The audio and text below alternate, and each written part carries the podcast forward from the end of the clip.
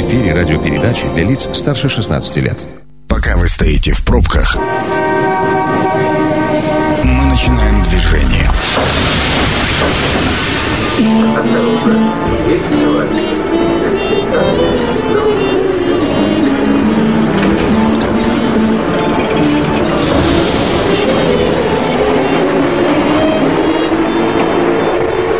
Метро. Главные темы Красноярска. Добрый вечер. Меня зовут Дмитрий Полуянов. Это программа «Метро». Сегодня мы будем говорить про деньги, про деньги наличные, безналичные, и обсудим несколько ключевых вопросов. Сколько осталось жить наличным деньгам? Есть ли риски для тех, кто оплачивает покупки только банковской картой? А почему так медленно, а может быть, наоборот, быстро развиваются безналичные платежи? И сегодня в студии мы будем обсуждать э, эту тему с Марией Таткиной, директором филиала «Открытие брокер». Добрый вечер. Добрый вечер. Мария, с вашей точки зрения, сколько осталось жить наличным деньгам и э, вообще закончатся они?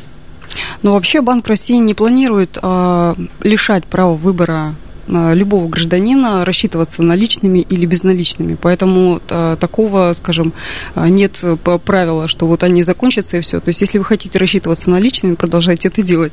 А, то есть, каких-то мер предприниматься не будет. Но если смотреть на статистику, то 5 лет назад безналичные платежи занимали около 30%, а сейчас они занимают около, ну, по на состояние на декабрь 2019 года, они занимают уже 65%. А для государства лучше все-таки наличные наличная или безналичная оплата? Ну, смотрите, есть, э, скажем, определенно э, такая сфера, как серые всякие схемы, когда, например, занижение собственности, ну, занижение каких-то товаров и услуг происходит, и тогда уход от э, налогов и так далее. То есть это вот э, отрасль как раз для этого остается. А так всем удобно рассчитываться именно безналично. Почему? Это кэшбэк, это скидки, это акции, которые вы можете получать. Ну, какая разница? Ну, вы идете за продуктами. Купили, например, там продукты или какие-то товары. Вы за это получили там а, определенный там кэшбэк. То какая разница, рассчитываетесь вы наличными или нет? Для вас имеет, наверное, значение, если вы делаете какие-то сделки, которые вы не хотите я так думаю. Афишировать? Да, Вы это имеете в виду? Я это имею в виду. Ну, а, вот э, с моей точки зрения, я начал придерживаться и думать об этом много пару лет тому назад. Для государства проще безналичные платежи. Конечно, контроль. Контроль, полный Безусловно. контроль, кто, что, где, когда, и можно легко сопоставить э, происхождение сколько? денег, сколько, откуда, откуда деньги, да, и сколько потратили. А, я читал, что крупные сделки, покупка автомобилей и квартир чуть ли не на законодательном уровне планировали перевести в безналичную оплату. Но многие автодилеры на самом деле придерживаются именно наличной оплаты, потому что, возможно, как раз занизить какую-нибудь стоимость и тут как раз э, сделать, например, там фин для налогов.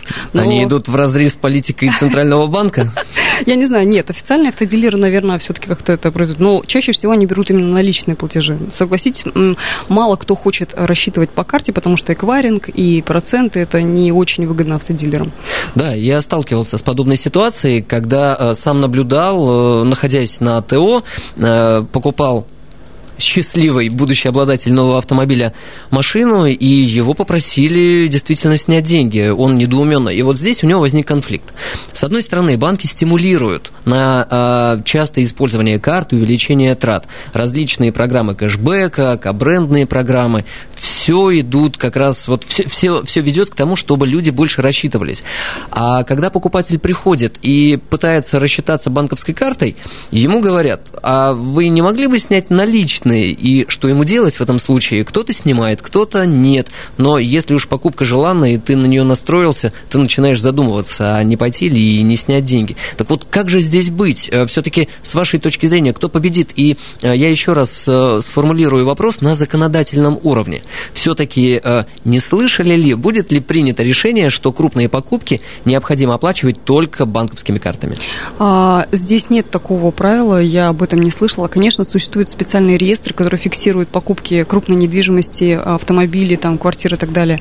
Но а, для того, чтобы, наверное, вот как раз а, был такой а, вариант со снижением стоимости вот и используются как раз наличные платежи на крупные покупки.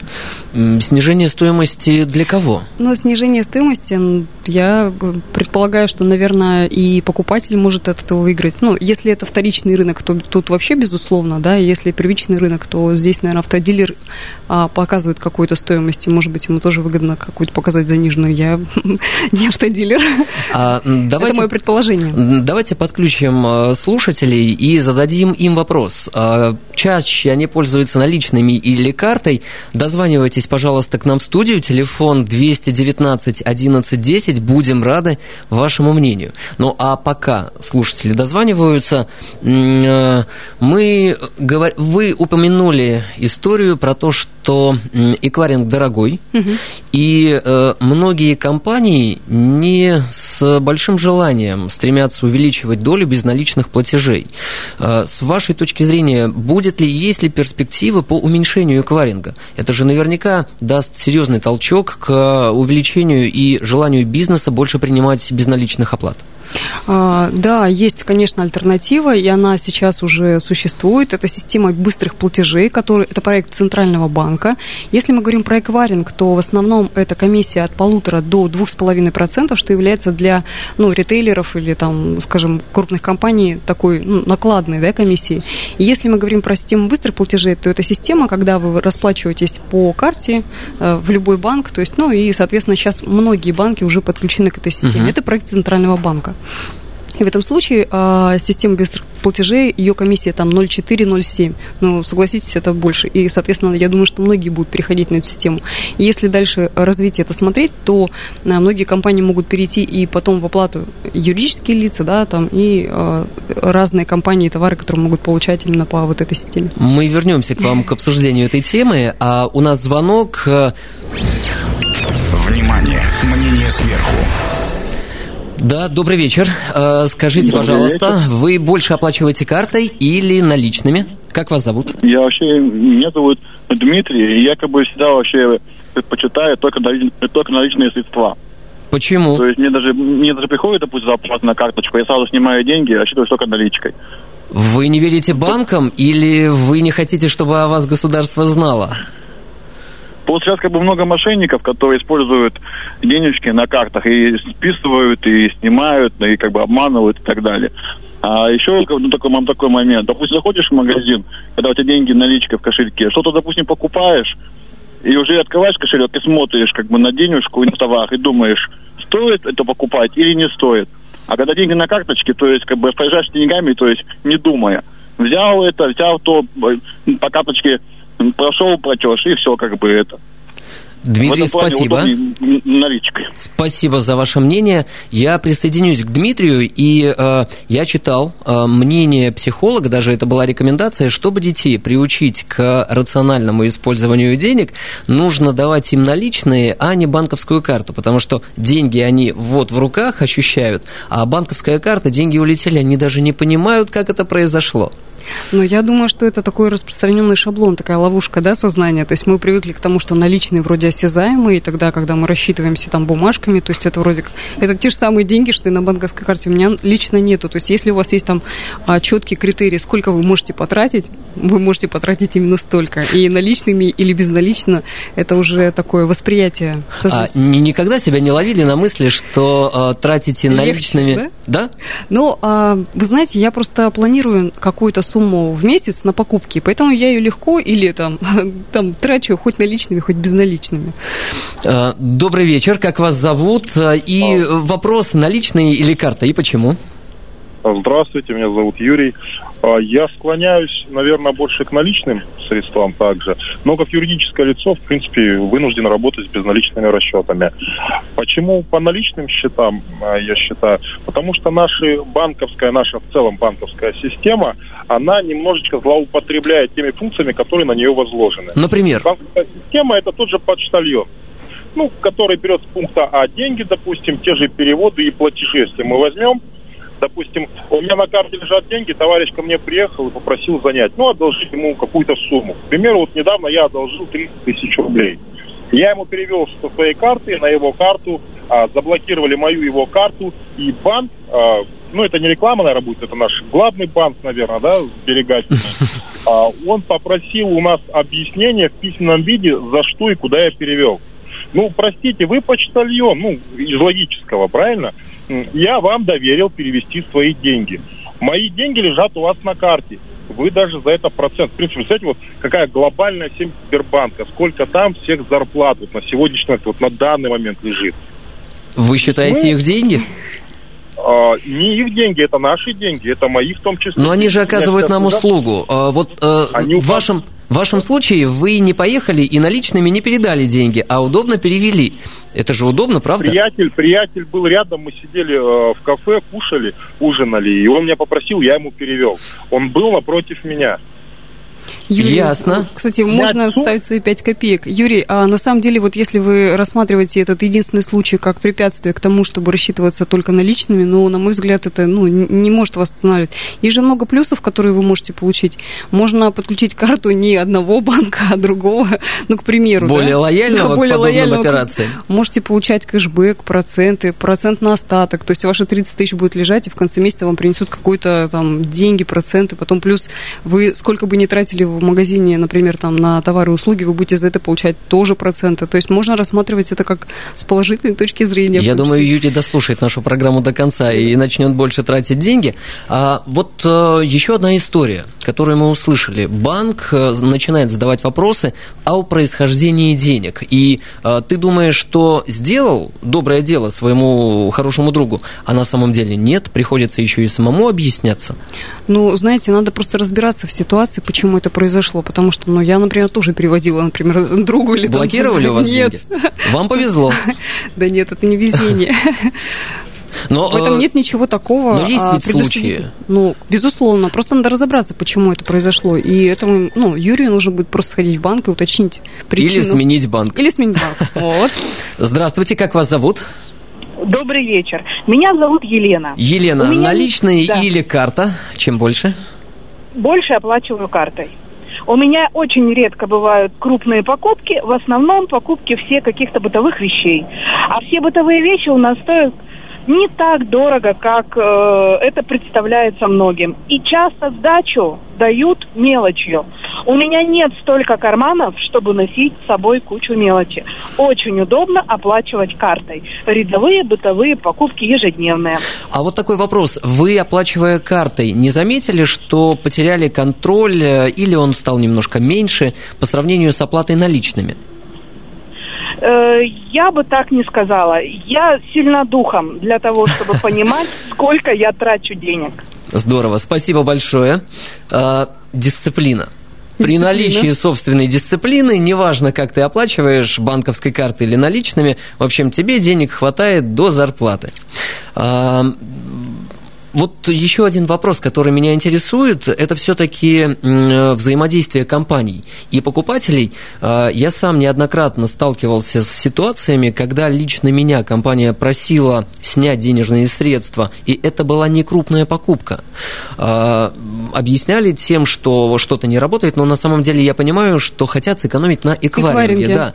А какая сейчас средняя стоимость эквайринга, чтобы наши слушатели понимали, сколько компании платят за А, комиссию? От полутора до двух с половиной процентов. То есть это, в принципе, такая достаточная комиссия, да, которую банк берет за ваш платеж. И поэтому, конечно, компании хотели бы избежать, например, этой наценки. То есть либо им придется наценять товар для вас, либо если они хотят э, продать его как можно быстрее и сделать какую-то выгодную цену, то понятно, что им нужен какой-то вариант. Тогда наличные позволяют, собственно, избежать этой комиссии, которую получают. Мария, с вашей точки зрения, справедливый процент эквайринга для бизнеса?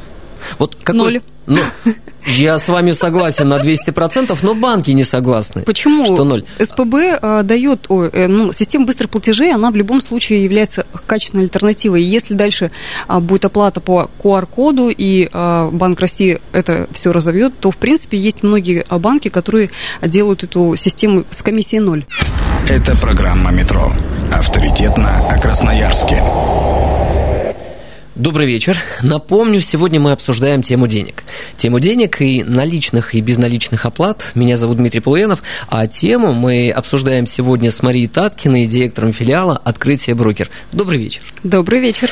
Давайте мы вторую часть начнем с станции Народная. Очень логично к ней подъехать, и тем более мы уже на ней. Станция «Народная». Что говорят красноярцы? Картой. Ну так сдачи не, с мелочью не надо возиться. Вот. Карты, конечно. Ну все на картах у меня. Это удобно, не надо доставать из сумки мелочь. Это все в телефоне привязано, это очень мобильно удобно. Карты всегда удобнее. Давайте исходить из того, что, смотрите, например, мы покупаем какую-то продукцию, да, 90 рублей, грубо говоря. 100 рублей, получается, отдаю, десятку я уже как бы тоже раз, мелочь, карман, как бы, и все. А на карте я уже вижу, у меня раз, сумма уже полностью складывается. Мне экономичнее получается. Карты, бонусы, кэшбэки на всех картах. Наличманчик, конечно же, он веселее. Ну, потому что он же на кармане. Он конкретно твой уже. А в банке завтра пошел, сняли. Картой. У меня в телефоне карты забита. Я тыкну и все. Картой. Ну, она всегда в кармане. Конечно, картой. Ну, потому что не надо деньги с собой таскать. Я ни разу не сталкивалась, чтобы не принимали. К карте привязан номер телефона моей супруги, поэтому я, собственно, расплачиваюсь чаще наличными, чем картой. Потому что она все видит, где я покупаю, что я покупаю и насколько я покупаю. Это программа «Метро». Авторитетно о Красноярске. Карта побеждает, но контроль в данном случае не только со стороны государства и Центрального банка, а еще и со стороны жены. А мне кажется, это пострашнее будет, чем ЦБ. Мария, а какой процент, знаете ли вы, э, сейчас приходится на наличные и безналичные платежи? По данным и из последнего там доклада Эльвиры Набиулиной, то есть 65% сейчас безналичные платежи, это декабрь 2019 года подведены, подведены такие итоги, и остальная часть это наличные деньги. Очень популярным сервисом э, стал перевод, и э, сегодня как раз один из слушателей нам рассказал свою историю. При переводе денег у него заблокировали денежные средства, пришлось объясняться, но вот э, перевод действительно вошел в нашу жизнь, и это очень удобный способ заплатить кому-то за что-то, перевести деньги, занять и так далее. Лидером, да и вообще единственным игроком э, здесь был Сбербанк с сервисом платежей, но в прошлом году Центральный банк начал развивать тоже систему платежей, которая должна распространиться на все банки и э, переводить деньги можно будет не только в приложении э, Сбербанка, но и приложении других банков. Как вы считаете, сделает ли услугу перевода денег сервис Центрального банка еще более популярным? Да, конечно. То есть, если вы, а, например, имеете карту другого банка, не Сбербанка, да, то есть а, вы можете перевести любому человеку по номеру телефона а, сумму, и это совершенно как бы мгновенно происходит. То есть, действительно очень удобно. Э, я приведу цифры. Э, лично меня они поразили. Может быть, э, вы точно прокомментируете. Не знаю, как вы к ним отнесетесь. Но цифры следующие. Центральный банк стоимость услуги перевода озвучивает от 30 копеек до 3 рублей, но при этом комиссия за перевод денег, которую выставляют банки, колеблется от 30 до 35 рублей. Разве это справедливо? Справедливости вообще не существует, Дмитрий. Хороший ответ. Хороший ответ. А, добрый вечер, как вас зовут? Здравствуйте, меня Антон зовут. Антон, наличные или карта? Что доминирует Ребята, у вас? Однозначно наличные. Почему? Ну, во-первых, никто не видит, сколько я трачу. Это, как вы сказали, государственные банки, да? Так. Ну и во-вторых, и во-вторых, так же, как и вы сказали, если жена узнает, ну, какие вещи я тебе за сколько покупаю оружейные, у нее сердце становится. Спасибо большое. Бережете Спасибо. супругу, да? Я знаете, что заметил? В павильоне, в котором я рассчитываюсь банковской картой и иногда наличными, мне при расчете наличными улыбаются чаще. Эквайринг. Эквайринг, тот же самый эквайринг, та же самая проблема. А, вот все-таки, я думаю, нам не избежать, нам, а, а, жителям нашего города и вообще россиянам не избежать э, увеличения безналичных э, оплат. К этому все идет, к этому подталкивает нас э, абсолютно везде и вся. И это контроль. Вот все-таки расслабиться и уже получать от этого удовольствие и смириться с тем, что черные зарплаты и различные схемы уйдут в ближайшее будущее, в ближайшем будущем в прошлое, или все-таки мы можем побороться как-то с этим? И стоит ли с этим бороться? А зачем? Да, ну то есть если будет больше налогов, ну, если все начнут платить налоги, то, значит, а, у нас будет больше государства тратить на нас. Ну, так вот, если совсем идеально рассуждать, если вот таким образом. Мне кажется, менталитет русского человека к этому не готов. Не готов. Да. Добрый вечер, как вас зовут? Добрый вечер, меня зовут Иван. Иван, наличный или карта? Что у А, вас? Только карта, только карта, никаких наличных. В 21 веке живем, я забыл, что такое наличные, но, наверное, года три назад. Сто процентов всех платежей только карта.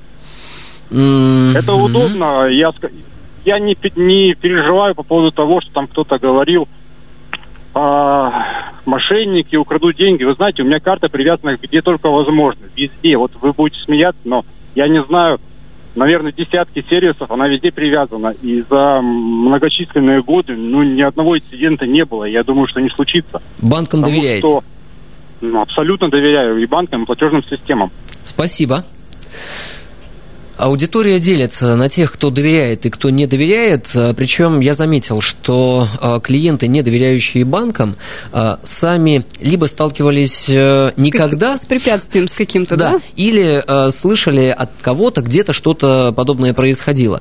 Э, количество случаев кибермошенничества, когда деньги списывались с карты, увеличивается или уменьшается по статистике, Мария?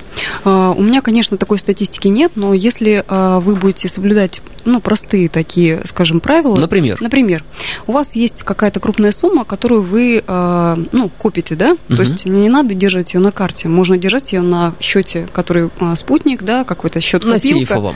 Сейфовый, текущий, как угодно, да, то есть счет копилка, который а, при умножении, а сумму, которая у вас необходима для трат, вы можете хранить на карте. То есть если что-то произойдет, если мошенники, ну, понятно, что вы напишите обращение в банк, и здесь будет какое-то время, это будет разбирательство и так далее, вам деньги вернут, потому что все это ну, совершенно четко защищено. Но а, в том случае, если вам необходима будет э, сумма, если она вся спишется, то вы останетесь без денег. Поэтому просто разделять. То есть правильно ли понимаю, что риск потерять деньги существует на основном счете, но деньги, находящиеся На на, сейфовом счете, счете, они под, под контролем. Да, да. Здорово. Добрый вечер, как вас зовут? Здравствуйте, меня зовут Андрей. Андрей, Ну, наличные карта? меня Да, только наличка, потому что был опыт, э, в первую очередь, со Сбербанком. Поделитесь? Да, много было опыта негативного. И с судебными приставами, когда удержали сумму, которая давно оплачена, просто ее никто не увидел, да. Ну, и еще крайний случай. Мошенники, про которых говорили, просто звонят.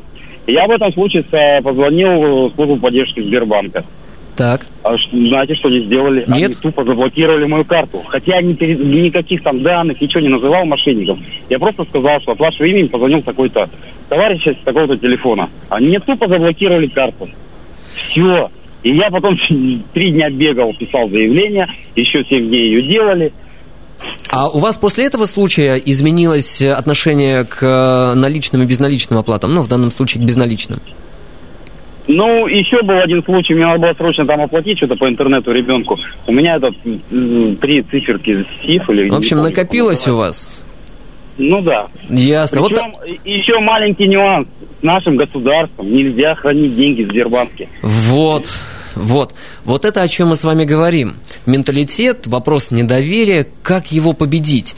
А, Что должно предпринять такого государства, чтобы э, повысить доверие и убедить людей э, играть в белую? Дмитрий, ну мы вот даже слушатели, которые вот звонили к нам в студию, много мнений слышали. Те, которые положительные отзывы имеют, и те, которые резко отрицательные, например, там, ну, скрыть от супруги, да, там, расходы или а, какие-то там блокировки карты. Но если мы рассматриваем, можно иметь альтернативу, можно иметь несколько банков, и это доверие не относится к государству, здесь а, именно опыт клиента, который получил отрицательный, да, и он распространяет его на все. То есть, как бы обобщая, скажем так. Добрый вечер. Как вас зовут? Здравствуйте, Василий. Василий, наличные или карта? Что у вас? Безнал. Безнал. безнал. А, Вообще отказались от наличных? Нет, ну мне по работе приходится с наличкой работать, но это очень неудобно. Дачу там давать, э, копейки искать постоянно. А все, все средства храню только в Сбербанке, получается, на разных счетах. И что вот люди говорят, списывают, списывают.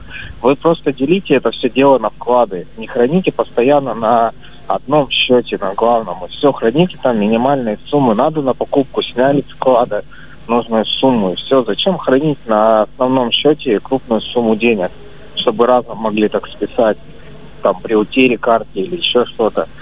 Спасибо, А Василий. Так еще хотел бы Да. поделиться печальным опытом, так сказать, раз было у Сбербанка.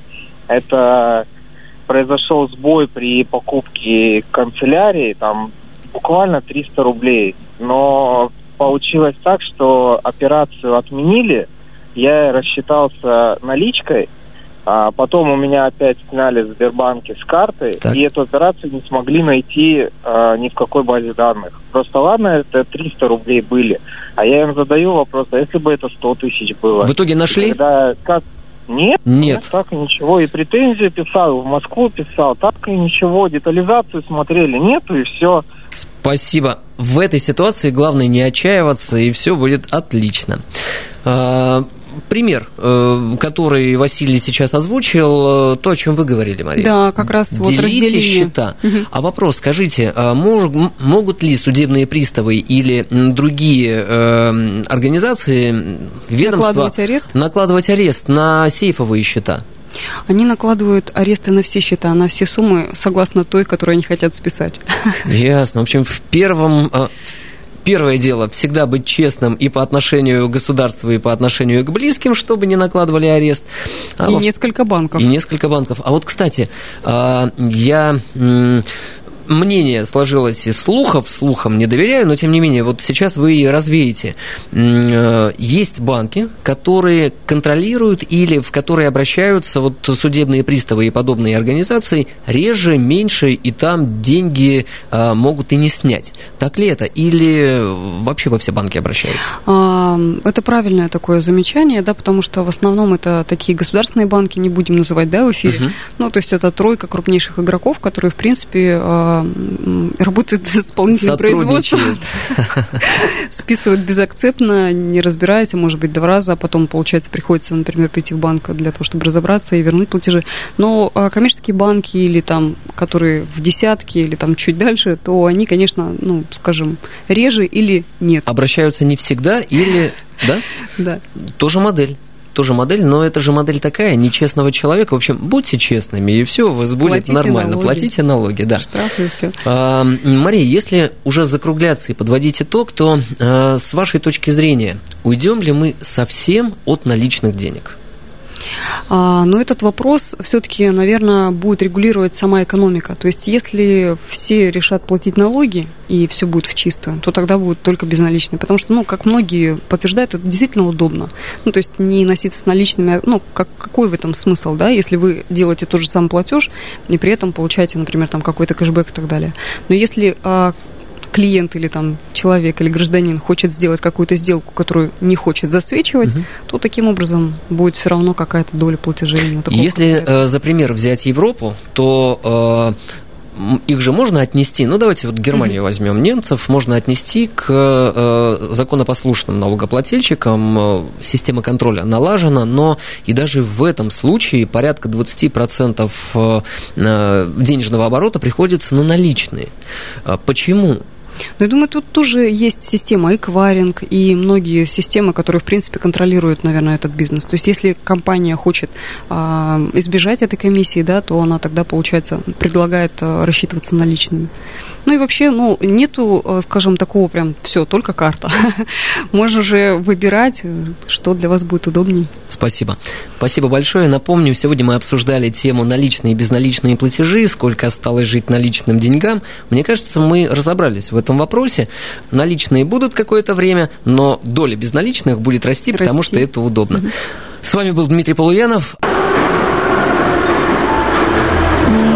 Станция конечная. Поезд дальше не идет. Просьба освободить вагоны.